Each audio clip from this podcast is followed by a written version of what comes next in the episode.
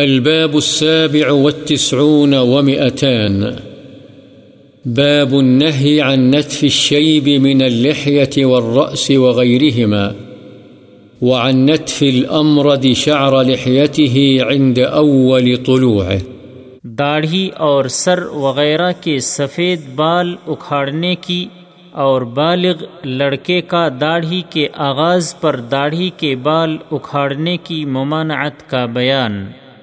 عن عمرو بن شعيب عن أبيه عن جده رضي الله عنه عن النبي صلى الله عليه وسلم قال: لا تنتف الشيب فإنه نور المسلم يوم القيامة، حديث حسن رواه أبو داود والترمذي والنسائي بأسانيد حسنة.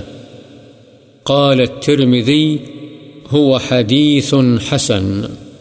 حضرت عمرو بن شعیب اپنے باپ سے اور وہ اپنے دادا حضرت عبداللہ بن عمرو بن عاص رضی اللہ عنہما سے نبی صلی اللہ علیہ وسلم کا یہ فرمان نقل کرتے ہیں: سفید بالوں کو نہ اکھیڑو، اس لیے کہ قیامت والے دن یہ مسلمان کے لیے نور ہوں گے.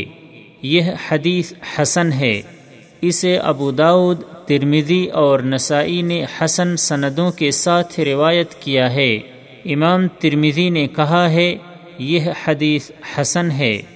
وعن عائشة رضی اللہ عنها قالت: قال رسول اللہ صلی اللہ علیہ وسلم: من عمل عملا لیس علیہ امرنا فهو رد، رواہ مسلم.